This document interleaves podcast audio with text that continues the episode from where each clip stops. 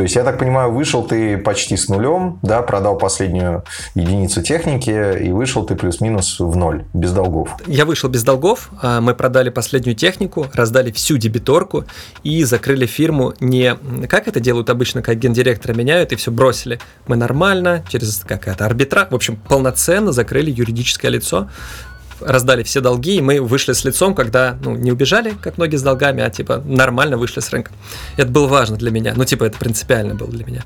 У меня на руках осталось 550 тысяч рублей, у моего партнера тоже, ну, я продал технику, мы поделили деньги, все закрыли. И а, я и э, было желание двигаться дальше. На тот момент я познакомился с проектом Додо Пицца, Федор Овчинников. И я помню вот последние там условно дни, когда я убирал снег, я сидел, смотрел, читал про эту франшизу, и здесь, ну, такой антагонизм был. Ты сидишь в тракторе, у котором есть два режима печки. Если она работает, то ты просто обливаешься потом, а если она не работает, то там такие щели, то ты просто как бы замерзаешь. И ты вот, ну, как бы регулировал режим сам. И вот я сидел, я помню, с этой печкой, которая дула вообще неимоверно сильно, как фен, и а, листал, я помню, вот а, сайт франшизы Додо Пицца, где рассказывали, что у нас есть эти решения, наши пиццерии, к нам приходят добрые гости, гости, там, ты готовишь пиццу для детей, ты такой думаешь, вот это космос просто. Ты можешь там дарить услуги, здесь такие люди улыбаются, это не строители такие злые, там, не прорабы, которые вечно кричат. Это просто такой другой мир, без проблем, которые есть в этом бизнесе. И я думал, я хочу заниматься этим.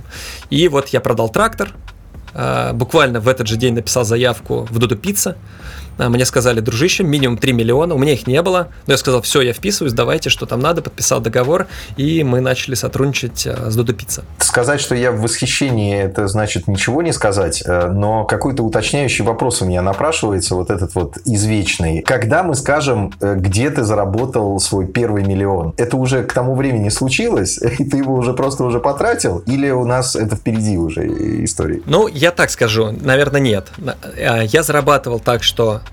Наверное, я зарабатывал примерно 1100-150 в месяц вот в те года. Это было, ну, наверное, там в среднем в 2-2,5 раза больше, чем я бы мог зарабатывать наемным сотрудником. Ну, так примерно, судя, ориентируясь по моим э, друзьям-одноклассникам. Э, ну, прям вот так, чтобы миллион меня не зарабатывал, наверное, более-менее первые плюс-минус большие заработки дала вот компания Dodo. Расскажи, пожалуйста, про свой experience э, с Dodo пиццей. С чего и как ты начал, где ты нашел деньги, кто были партнеры и сколько точек, где открыл. Безумно заинтриговал. Когда мы подписали договор коммерческой концессии, у них такая есть программа, надо лететь на обучение в Сыктывкар. И ты на две с половиной недели погружаешься, там построена такая а, тестовая пиццерия, в которой тебя учат всем процессам. Я заплатил паушальный взнос, подписал договор, но как бы денег не было. И до момента, когда мне надо было лететь в Сыктывкар, и с момента подписания договора, я начал по знакомым ездить там, и говорит, ребята, открываем Дуду пиццу, плюс-минус вот такая доходность, мне нужны деньги, давайте, там, условно, становитесь в очередь, кто готов. И никто не был готов, вообще никто. Я такой думаю, да как же так? Как, как вот ребята не понимают, что это будущее, это там пересечение IT и классного э, продукта, который любят люди, вот как они это не видят? Ну, вообще никто не видел. Я так начал немножко расстраиваться, ездить там по уже знакомому не из первого круга, а из второго, просить давать чьи-то контакты. В общем, у меня вообще ничего не получалось. Я в какой-то момент думал, денег не соберу. И а, я играю в хоккей, и у меня есть э, мой нынешний партнер, его зовут Илья, мы вместе играем в команде, и он занимался ветеринарным бизнесом, я говорю, Илюха, вот есть такая история, открываем пиццу. Он говорит, приезжай ко мне в офис, если сможешь меня там заинтриговать, я дам денег.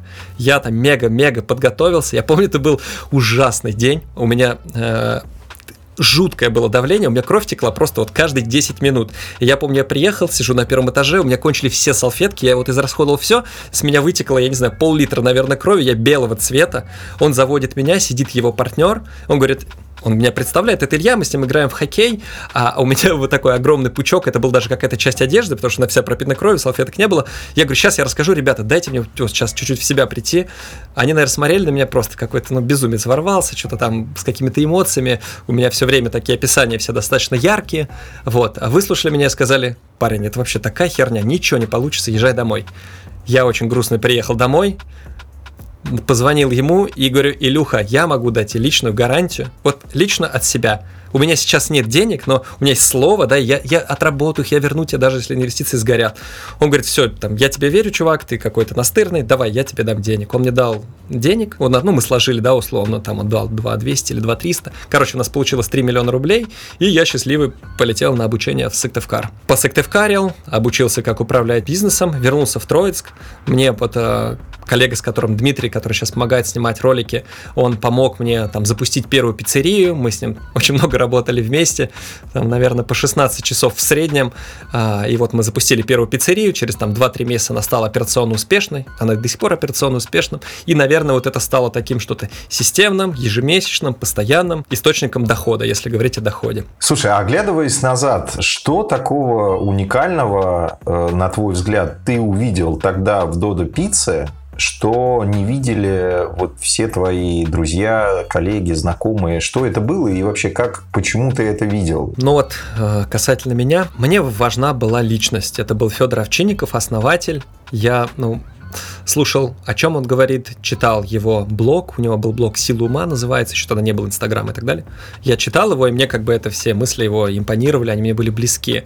Он а, говорил о будущем, и он всегда а, подавал будущее таким очень амбициозным. Не, не мы сделаем там большую какую-нибудь федеральную сеть, мы сделаем там мировую сеть, она будет самой крупной, она будет самой успешной, мы будем зарабатывать деньги, это будет она супер инновационной, и он как бы умел создавать образы в будущем, не близком будущем, а далеким будущем, там 10 плюс лет рисовать эту картину и мог заставить тебя поверить в это, замотивировать, что ты был готов к продолжительной, длительной системной работе. Он не, не говорил о том, что через два месяца ты станешь богатым, как это так нынче говорят. Нет, он говорил, что работать придется много, работать усердно. Если вы боитесь работы, вам не с нами.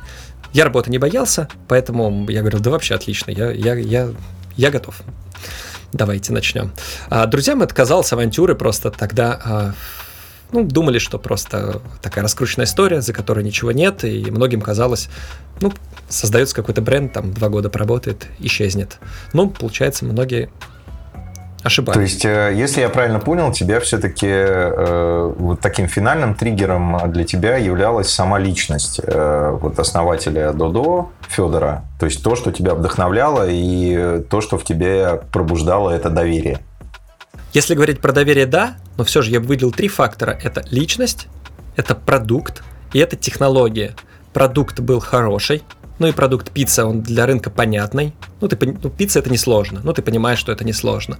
И э, технологии ребята тогда делали полностью на 100% свою IT-платформу, что мы переняли у них в ваншоте полностью. То есть они были абсолютно независимы ни от каких технических решений. Инвестировали туда кучу денег, просто тонны денег, и ты понимал, что вот за этим есть будущее. Поэтому три. Личность, продукт, технология.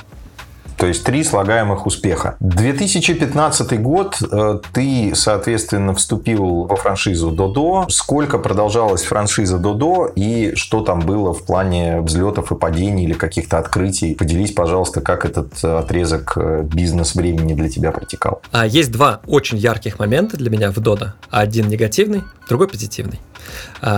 Первый произошел позитивный. Однажды, год спустя, э, наша пиццерия показала хорошие результаты, она давала прибыль.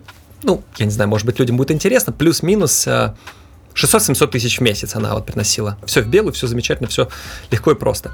А, им как-то мы жили-поживали. Я помню, однажды мы с супругой гуляли, и вдруг звонок Федора Овчинников. Я никогда не общался с ним. Ну, то есть, я взял трубку, такой, алло, Федор, да, приветствую. Он такой, Илья, привет. А у меня через год был год, как я вступил, э, ну, как стал партнером, я думаю, наверное, у них какая-то там напоминалка сработала, он меня сейчас поздравит. Он говорит, Илья, привет, можем встретиться, там, пообедать? Я говорю, давай, конечно, супер, в любое время.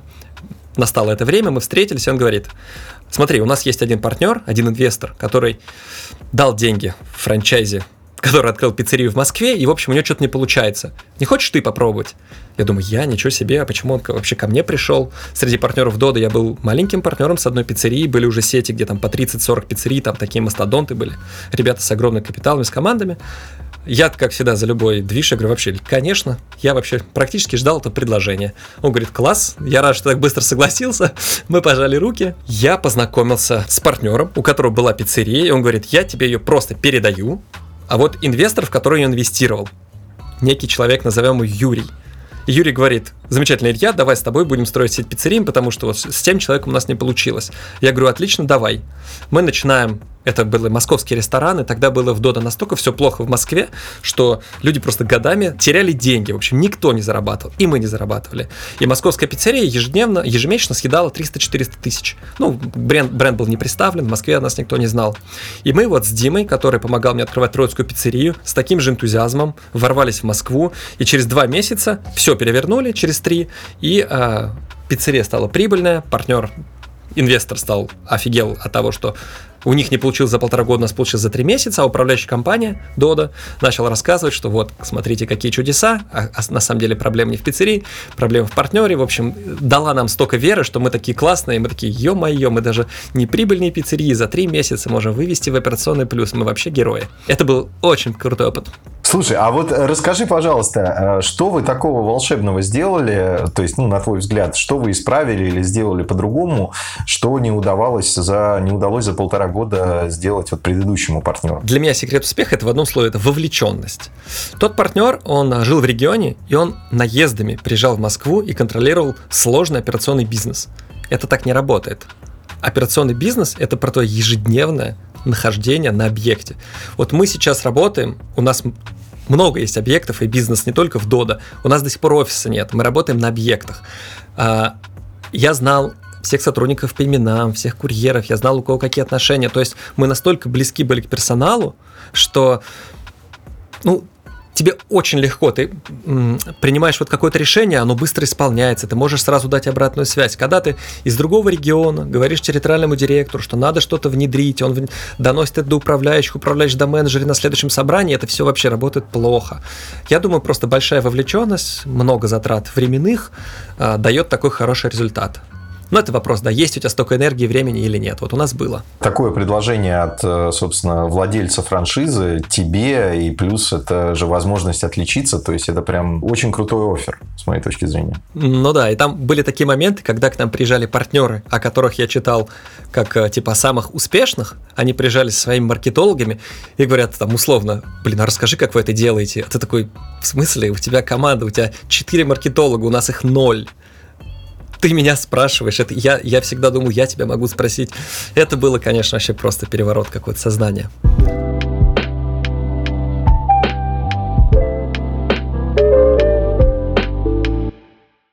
У тебя появляется вторая пиццерия, она за три месяца, собственно, показывает положительный результат.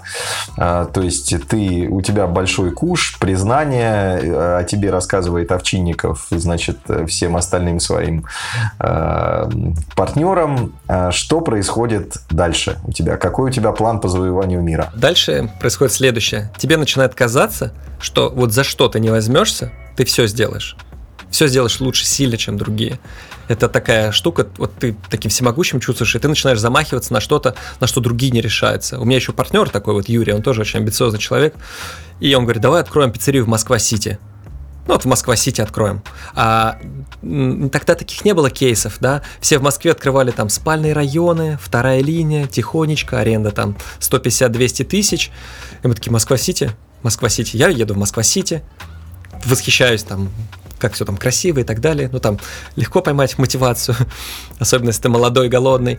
А вот, и мы такие, да, мы две откроем. Не одну, а две. Одну в Эфимоле откроем в торговом центре, а другую в Башне Федерации. И я пишу Федору, ну, я пишу управляющую компанию, ребята, мы хотим открыть Москва-Сити. Они говорят, ребята, что-то вы посчитаете тысячи раз, это сложный проект, тормозите, да. А Федор, он очень такой человек, который заводится легко, там, он, мне кажется, за один час может решить, а давайте в Китай пойдем. Вот такой, легкий на подъем. Я ему говорю, Федор, мы очень хотим открыть э, в Башне Федерации. Он говорит, блин, да это, это же будет центральная пиццерия. У меня очень много друзей-предпринимателей, это же там имиджевая история. Он говорит, если у вас, не знаю, яйца есть, открывайте. Я говорю, у нас есть, мы открываем. Вот это мы переходим плавно к самой болезненной штуке, которая произошла в моей жизни. Это мы открываем э, пиццерию в Башне Федерации. Во-первых, во-первых, чтобы открыть в Башне Федерации хоть что-то, ты сталкиваешься с, так, с таким количеством безразличия и бюрократии, что ты должен быть к этому готов. Это твоя энергия, твоя прыткость, твоя суперувлеченность вообще никому там не интересно. Там есть строгие регламенты, все проекты должны быть согласованы с управляющей компанией, ты можешь, они говорят, какое у вас будет освещение? Ты даешь им проект, они говорят, мы через месяц его посмотрим. Ты умоляешь их посмотреть побыстрее, потому что у тебя затягиваются строительные работы. Мы платили а, миллион двести а, аренду в месяц за 120 квадратных метров. В общем, с горя пополам у нас год ушел на строительство этой пиццерии. Год. Мы только 12 миллионов отдали за аренду, не считая самой пиццерии. И мы ее открыли, начали работать, и у нас каких-то успехов сильных не получилось. Мы просто сожгли гигантское количество денег, а, не получили такой, как нам казалось, поддержки от управляющей компании. Может быть, сейчас мне, как предпринимателю, я просто ну, проиграл эту битву, и мне хочется найти какие-то оправдания. Там, те бюрократы, эти не дали поддержку. Но, в общем, факт пришло то, что мы закрыли этот объект. Он поработал, наверное, месяцев 8-9.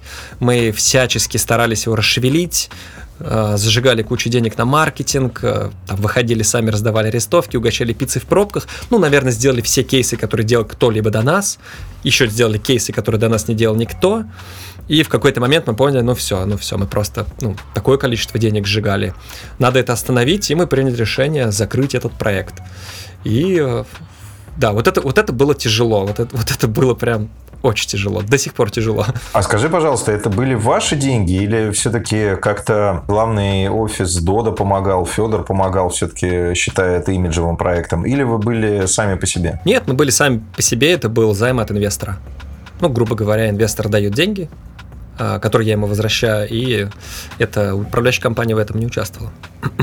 хотя, хотя, честно говоря, вряд ли, наверное, Федор, конечно, услышит это интервью, но все же, я помню, а, он говорит, я приеду на открытие, мы соберем кучу банкиров, там куча предпринимателей, которых там знает меня, подписаны на мои инстаграмы, вообще там предпринимательская тусовка, мы ярко все заявим. Спустя 9 месяцев к нам Федор не приехал. Вот тогда у меня такая маленькая-маленькая такая обида затаилась, что типа это имиджевая история, я понимал, что мы ну, толкаем бренд Дода, потому что там ну, об этом писали, это было ярко, а, но вот поддержка этой управляющей компании не получили обидно. Да, вот это вот тоже меня так резануло. То есть, когда он спросил, что есть ли у вас яйца, то давайте делайте. И вот мне было интересно, как дальше. То есть, делайте, и мы поддержим, либо делайте, и будь что будет. Вот это вот сейчас ты прояснил так очень, очень, да. Так, итак, э, в каком году э, закрывается Дода в Москва-Сити? Могу ошибаться. По-моему, это в районе 18-19 год. Я написал пост в Инстаграме. А, дело в том, что закрыться там очень сложно. Это сложнее, чем открыться, потому что когда ты закрываешься, договор обязывает тебя сделать, провести демонтаж, вывести все оборудование. А управляющая компания с которым мы взаимодействовали, там работают такие серьезные люди, мне кажется, они все военные, они вообще там, им на твой бизнес на самом деле наплевать, им главное регламенты. И они так достаточно издевательски подошли к нашему закрытию, просто один эпизод, один эпизод. Нам говорят, у вас есть 8 часов, чтобы вывести все оборудование. А, пиццерия большая, ну, это 120 квадратов, где 90 квадратов это оборудование, там большие гигантские морозильные линии там и так далее. И я помню, печка весит порядка 350 килограмм, которая жарит пиццу. И ее несут по коридору, человек 6-7. А, а пронести нужно, ну, наверное, может быть, метров 300, потому что ты идешь по разным коридорам, чтобы прийти туда и загрузить ее в фуру. И люди ее несут, охранник идет, говорит, если вы только поставите ее на пол, я тут же э, отниму вас пропуска, и ваше оборудование, ну, останется здесь. Ну, то есть мы вас его просто не отдадим через суд, через хотите. И стоят люди, которые ну, держат эту печь и там плачут, что ну, им тяжело ее держать. Ну, типа, я не могу держать, все, пожалуйста, давайте мы положим, покажем лифт. Охранник стоит просто, и как вот в концлагере, говорит, только положи ее на пол, только положи. И он вот шел все это время, и вот все, что они несли, он следил, чтобы, не дай бог, мы не положили на пол. Слушай, ну это, это какой-то фашизм. А в чем мотивация это? Я не понял. Я написал пост в Инстаграме, этот пост э, опубликовал Федор, ну, себя там репостнул. Со мной связался такой мужчина, таким низким тоном представился, сказал, что он один из главных людей, который вообще там в Москва-Сити, ну, назвал компанию, назвал свою должность, что он начальник службы безопасности, ему надо докопаться до сути, кто эти люди, почему они так поступали. Мы с ним какое-то время общались, но дальше общение это никуда не ушло. Я не знаю, ничего не произошло, но надеюсь, там что-то поправили после нас. Скажи, пожалуйста, Илья, на твой взгляд, э, почему э, Дода не взлетела в Москва-Сити? Я даже сейчас говорю об этом, у меня прям пульс учащается. Это вот есть вещи вот в бизнесе, когда ты такой, давайте попробуем, я думаю, 50 на 50, что пойдет. Когда мы говорили про Москва-Сити, я пытался доказать управляющей компании, что нам надо не две печки, которая будет делать выручку там 20 миллионов рублей, а три, потому что и нам надо срочно строить сразу же вторую, потому что мы будем, нам не хватит одной пиццерии. То есть я не то, что верил в этот проект, я как будто верил в этот проект, который заранее умножен на 3. Я говорю, давайте сразу искать второе помещение, мы не, не сможем а, успевать загружать а, то количество заказов, отгружать. И одно дело, когда ты такой, ну так, бизнес 50 на 50, он сломался, такой, ну да, окей. А тут ты прям верил это вот, ну, как ни во что другое. И он а, не пошел. Я, честно говоря, Дим, наверное, не отвечу, почему он не пошел. Я думаю, там ряд факторов. Может быть, нам надо было больше времени. Но надо было еще больше денег, да, которые, ну, там, проверять гипотезу, будет ли она работать или нет. Мы неправильно посчитали бизнес-план. Нам казалось то, что заказы у нас будут круглосуточно, а заказы заканчивались, когда там в 6 часов уходили все из офиса. А, оказались то, что вышки не так часто заказывают пиццу, ну, когда мы говорим про верхние этажи, где живут люди. Вот такая вот череда ошибок, вот э, привела к этой трагедии. Ну, тогда это была для меня прям трагедия. Это, кстати, был первый раз, когда закрытый бизнес не закончился тем, что типа, ага, он закрылся, все, там два дня на передышку и погнали дальше. У меня тогда случилось, вот я не знаю, как сказать, вот, наверное, я первый раз могу сказать, что у меня была депрессия. Я не хотел общаться с коллегами, я избегал вообще близких людей, а, я заперся в доме, и я даже не мог общаться со своей супругой. И в какой-то момент я просто нашел какое-то как это называется, где такие взрослые люди отдыхают, бабушки, дедушки, какой-то загородный дом. Я уехал на три дня, попросил никому мне не звонить, отключил все телефоны, поставил самолетики, заперся в комнате и просто выходил гулять, так вокруг пруда, там гуляли бабушки и дедушки, которым я был вообще не интересен. И вот так три дня я в такой сомнобулическом, я не знаю, состоянии пребывал после вот этой встречи. И на память у меня остался такой клок седых волос сбоку головы. Это прям навсегда память о, об этой пиццерии.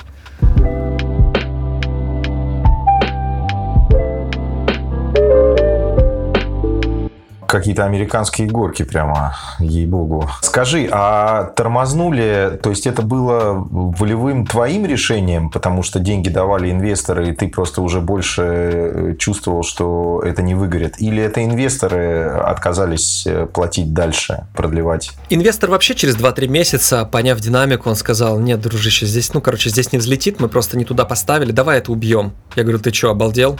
Это нет я все сделаю, нет, нет, нет, нет. И он такой, ну, потом, разговариваю с ним, он говорит, ну, я просто как бы понимал, что это будет нет, но ты так настаивал, я подумал, что, может, лететь какие-то уроком будет, типа, окей, мы сожжем еще там 3 миллиона, попробуй. Ну, он уже знал, что ничего не получится, а я не знал. И для меня это было еще таким двойным вообще разочарованием там. Поэтому, ну, решение окончательно мое стало, когда все, ребят, закрываем, но инвесторы уже давно это хотели.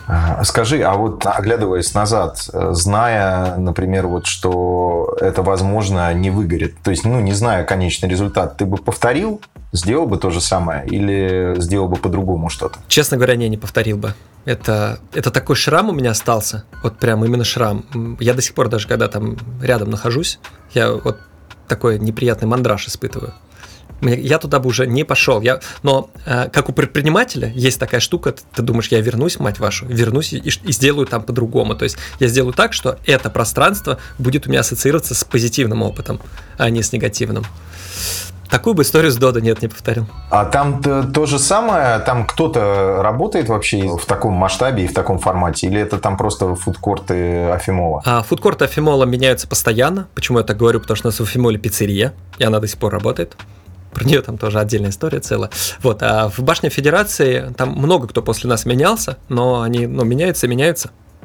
Полагаю, что не работают, раз меняется. Угу. То есть все-таки, э, по крайней мере, хотя бы вот уж окончательно уязвить твое самолюбие чьим-то успехом все-таки тоже не удается пока никому. Я так, кстати, даже не примерялся. Возможно, наоборот, если бы у кого-то там получился успех, я бы, ну, может, меня это даже наоборот бы порадовало. Может, даже немножко огорчило. Типа я вот, ну, там, не знаю, неудачник не смог, но кто-то другой смог. Значит, есть такой опыт, который смог. Просто мне надо научиться получать этот опыт и так далее. Может быть, вот наоборот, это было позитивно даже для меня. Что ты вынес для себя вот из этого бизнес-кейса? Вообще такие черные мысли посещали серьезно. Вообще, вот прям, я не фанат алкоголя или там каких-то других стимуляторов. Я даже, мне кажется, до алкоголя ни глотка не сделал, даже там легкого какого-то. Ну, просто не люблю. А, я гулял, раздумывал. Такие все мысли были, что лучше бы не думал. Пытался смотреть какие-то фильмы. Но, мне кажется, после этого вывод сделал. Я стал намного более осторожный. Я даже не знаю, хорошо ли это. Потому что, мне кажется, предпринимателю такой ген есть, когда у него вот свербит все время. Вот даже такая легкая, чуть-чуть такой оттенок аферизма есть. Не в смысле кого-то обмануть, может быть, даже самого себя, может быть, даже сделать что во что там другие не верят, ты не веришь даже немножко. Но попытаться такое, я не знаю, такая тягость к приключениям. И во мне вот этот ген немножечко, так скажем, подубил этот кейс.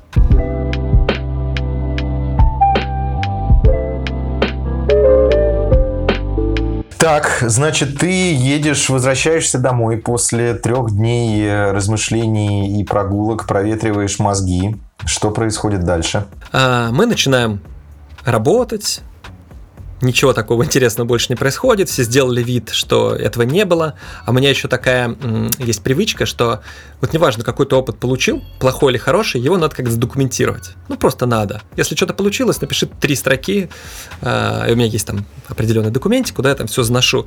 Я говорю партнерам, если мы не сделаем из этого там хотя бы минимум 50 уроков не вынесем, то есть шанс, что мы это повторим. Мы должны. И мы еще вот это вот как терапия, у тебя рана заживает, но ты такой, нет, снимай швы, давайте ковырять ковыряться, что мы сделали не так. Это еще тоже было пару недель. Это было настолько по-живому, что вот э, в какой-то момент у меня прям слезы в глаза наливались, потому что для этого мне было очень болезненно.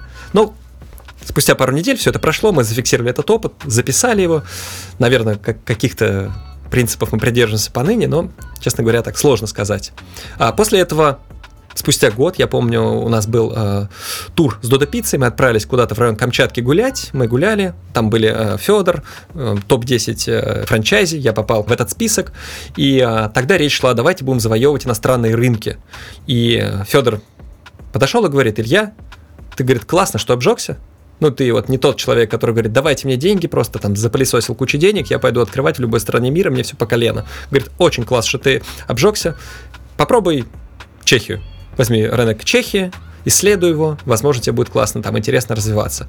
Мы с партнером полетели в Чехию, а, пробыли там две недели, попытались как-то разобраться в рынке пиццы, ну, все, что можно было за, за, сделать за две недели. Подкупали там курьеров, пиццмейкеров, чтобы они рассказывали, сколько заказов. Ну, короче, интересный был кейс. И это была наша последняя попытка, ну, какой-то интересный проект найти в Дода. Прилетев в Москву, все взвесив, мы решили, что мы не пойдем в Чехию, Сейчас я, конечно, понимаю, что это, ну, вообще там супер-мега решение было тогда. Мне казалось, что, может быть, я что-то теряю. Ну, я имею в виду, с текущими реалиями понятно, что мы в Чехии ничего отправлять не смогли бы. Вот. А, но тогда мне казалось, что я что-то теряю, и когда мы отказались от Чехии, мы прям в тот же день приняли решение, тогда мы будем делать свой бизнес, потому что просто заниматься, обслуживать, саппортить пиццерии Дода это не предпринимательская задача, это задача хорошего менеджера. Ну, типа, если у тебя есть амбиции предпринимателя, надо придумать что-то новое. И вот мы начали придумывать что-то новое не про Дода. Так, и это, я так понимаю, мы уже вплотную подкрались э, к ваншот. Правильно я понимаю? Ну, там был не ваншот, да. Мы, наверное, я, у меня партнер жил в Америке какое-то время, он пригласил меня к себе, я съездил в Польшу, сдал собеседование, получил визу, прилетел к нему в Штаты. Он жил в как-то Нижняя авеню, по-моему, если не ошибаюсь. А, Нижний Манхэттен. Достаточно премиальный район, крутые рестораны и вот это вот все. Я говорю, так, отлично, пойдем тур по ресторанам. Будем вообще понимать, что такое хорошие рестораны, какие сети бывают. Я приехал в Нью-Йорк, вообще меня это мега вдохновило, потому что все-таки это, наверное, я не знаю, финансовая столица мира. Я там не был в Сингапуре и в каких-то таких вот местах, но даже по сравнению с Москвой ты там просто офигеваешь, потому что если Москва-Сити это как эталон там точки предпринимательства, то там такой талон на каждом квадратном метре. Вот, и мы гуляли, разговаривали, обсуждали, а, смотрели какие-то проекты. Я вернулся в Москву, у меня было куча идей. Мы начали перебирать их по одному и прицелились создать, создать а, восточный ресторан по типу чайхана. А, начали думать над дизайном, сметой, какие продукты, где поставщики. И в какой-то момент я иду в торговый центр, это был барбершоп, по-моему, постригся, выхожу из него и смотрю, типа, ребята играют в компьютер. Ну, какие-то, я так захожу, открыл дверь, а что это такое? И там люди сидели, играли в доту, человек 10. И там администратор стоит и говорит, ты что, компьютерный клуб? Он такой, ну да. Я говорю, это компьютерный клуб, типа, парни, вы что, охренели на дворе 19 год, какой клуб, у всех дома компьютер. Он такой, это компьютерный клуб, я такой, вот фантазеры такой, ну, домой еду, говорю, вот это фантазеры, звоню своему партнеру, говорю, прикинь, компьютерный клуб сейчас видел, он такой, да, а я, говорит, на ютубе недавно ролик смотрел, тоже компьютерный клуб в Москве открыли, там что-то там, тысячи квадратов. Я говорю, да подожди, да не может быть. Приезжаю домой, начинаю гуглить и узнаем, что этот рынок есть. Ну вот он просто как бы есть. Он живет рядом с тобой, ты его просто не замечаешь. И мы начинаем изучать рынок. Изучаем, изучаем, находим больших игроков, у которых там по 70, по 80 клубов в сети, там большое покрытие. И мы такие, вау, подожди. Ну и начинаем как бы как, как бизнес это разбирать по крупицам. А, ну и вот собирать информацию и ну, думать, а как мы будем выглядеть. Вот. Ну, то есть мы поняли, приняли решение, согласовали с нашим инвестором, который, кстати, вот этот Юрий, который в том числе инвестировал в Дода, в Башне Федерации, а, и решаем, что мы идем на этот рынок.